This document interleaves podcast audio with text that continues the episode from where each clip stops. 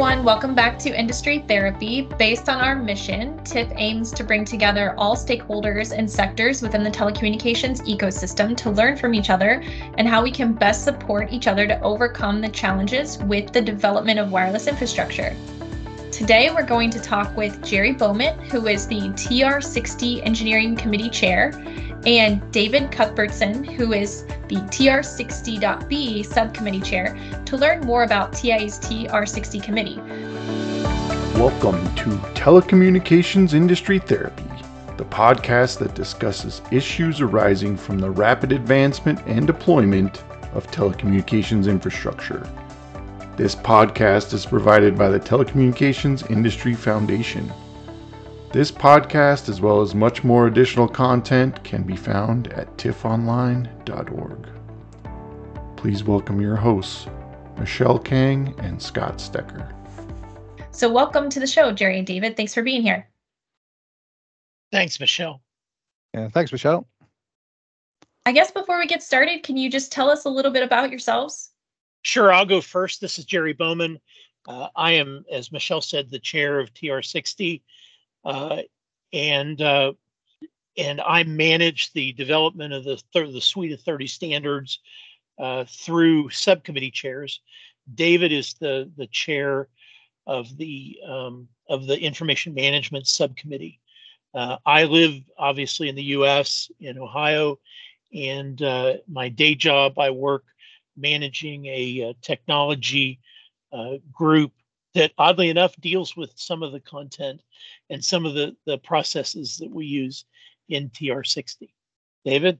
Hello, yeah, my name is Dave Cuthbertson. Uh, I'm based in the UK, uh, but I've known Jerry for many, many years. And uh, uh my day job is specializing in how you document infrastructure and developing software for that. And I was uh, brought on board by Jerry um, to head up the committee, eventually elected, to actually uh, set up uh, the first standard and to actually develop that as part of the framework. And uh, that's on information management of technical infrastructure.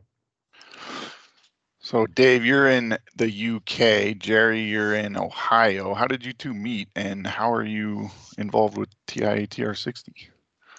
So this, this is an interesting story, or I hope it's interesting.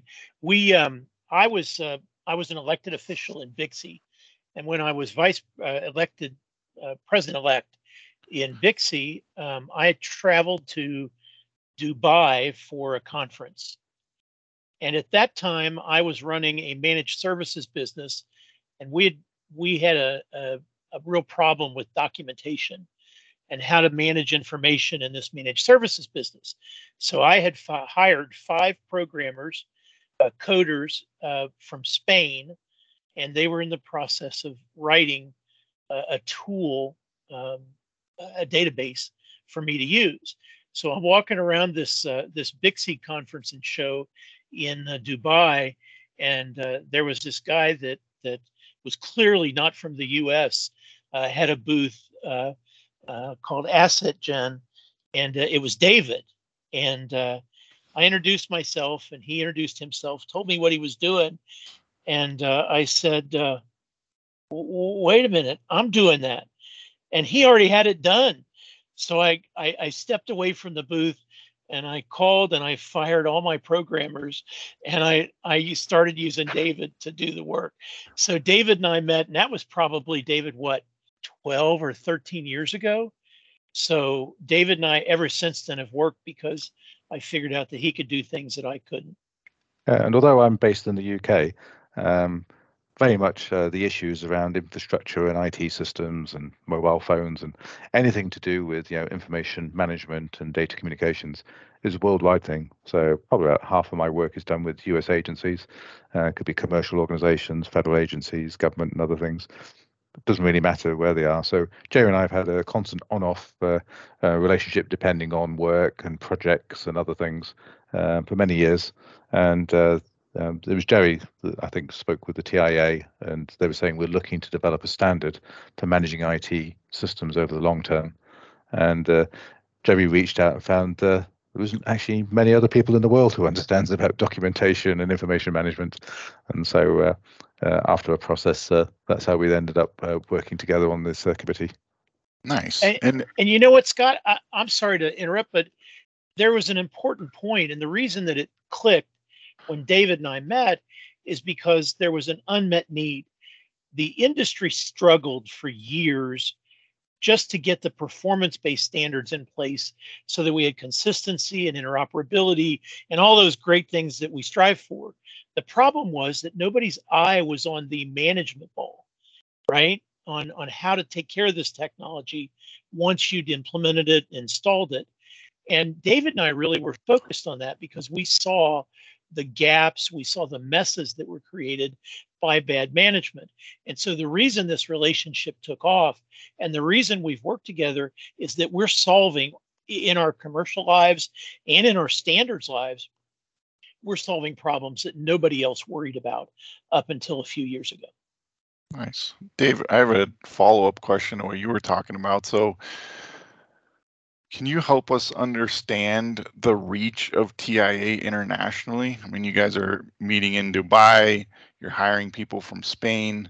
I think of TIA as a US based organization. Is there outreach there internationally that maybe I'm not understanding?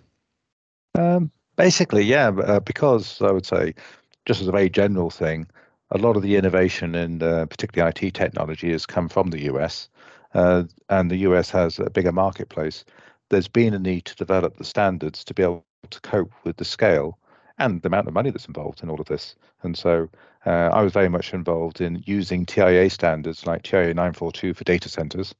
But because a lot of work that I do is also in the cabling infrastructure, the TIA standards for cabling uh, have been reused and incorporated into BICSI standards and other things. And there's really been no equivalent worldwide. Uh, more recently, uh, Europe has been trying to develop its own standards and a few others, but it's the the reach of the US and also, yeah, a lot of US organizations are multinational. So when I was uh, looking to uh, say, can we get some of what we see on a daily basis incorporated into a standard, basically to make people more effective and to organize themselves, the natural place was was the the TIA. Um, I've been a BICSI committee member for many years, both in the UK but also in the US, uh, and I've served in many different trade bodies like the British Computer Society and other things. But actually, the natural place for this was where you could say the problems are the biggest, and also there's a lot of legacy infrastructure as well as new. And so, very much the important thing about lifecycle management of the infrastructure is you've got to be able to cope with all the old and the new, and the issues with people's skills, and also differing requirements. You know, cybersecurity was an issue years ago that is now changing and influencing the way people manage. So that's how we can almost say the TIA is in quite a unique position. But we've just focused ourselves around the telecommunications side of infrastructure. Uh, and that's really, like you say, where my, my own personal background is. I do a lot of work in applications and various other things, but um, the infrastructure is difficult enough. Right, right. Thank you for hey, that. Scott, So- the, the Scott, the only thing I would clarify um, as a trade association, the companies that we work for own actually uh, are members of TIA. And sometimes the lines blur because, uh, for example, the, the programmers that I had and the international presence at that time was a commercial venture. But TIA benefits because its members contribute what, you know, knowledge and content from what they do and sort of help guide the creation of the standards. So the TIA didn't hire Spanish programmers.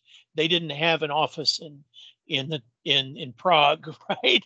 Like I Mhm. did at that time. But they benefited from it because David and I have been working in this business for a while. That's a super interesting perspective of how, yeah, the the reach of the individual member companies can be fairly substantial worldwide. Yes. Yeah. Yes. So, so Jerry, TR60 is fairly new.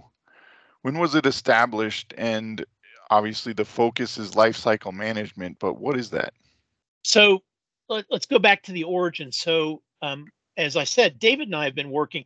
David actually longer in the information management side, but on the um, as a designer, as an auditor, you know, involved in technology. I had worked, started working about 12 years ago, really seriously on sort of capturing the day two management processes, and and uh, primarily because we were fixing messes, right? You know, we had some customers who had, well, cabling is easy because it's a visual thing. We had customers who their their racks looked like spaghetti, right? And well, they didn't start out looking that way. So why are that way three years from now? I had data centers where the the the floor tiles were spongy because they had put so much cabling underneath that they hadn't managed it properly and you sank when you walked on the floor tile right? To the point where we were rebuilding three-year-old data centers because of mismanagement. So what happened was i had contacts in the leadership of, of tia about three years ago and they knew what i did.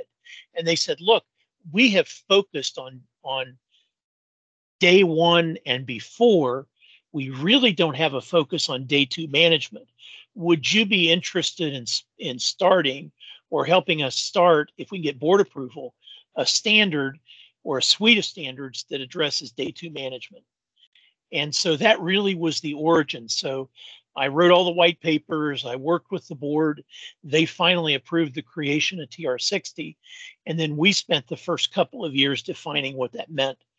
And the reason I say that is because there are there are very few uh, standards that start from a blank sheet of paper.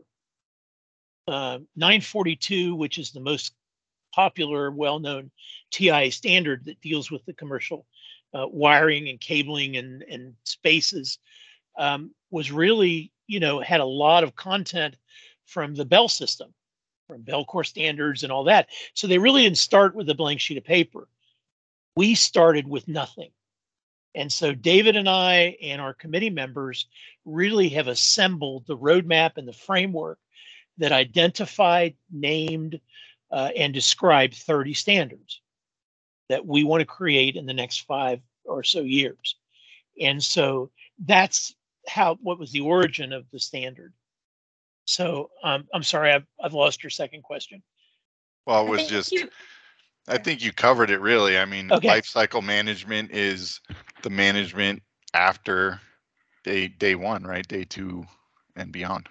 It is, and I would expand on it just a little bit because um, life cycle management to a typical IT person is ensuring that their switches are still supported by Cisco or HP or Dell or whoever right? And and the fact is that life cycle really is a much broader coverage. For example, we decided when we created the standard that while everybody focuses on the hardware and software for ICT technology, what about governance?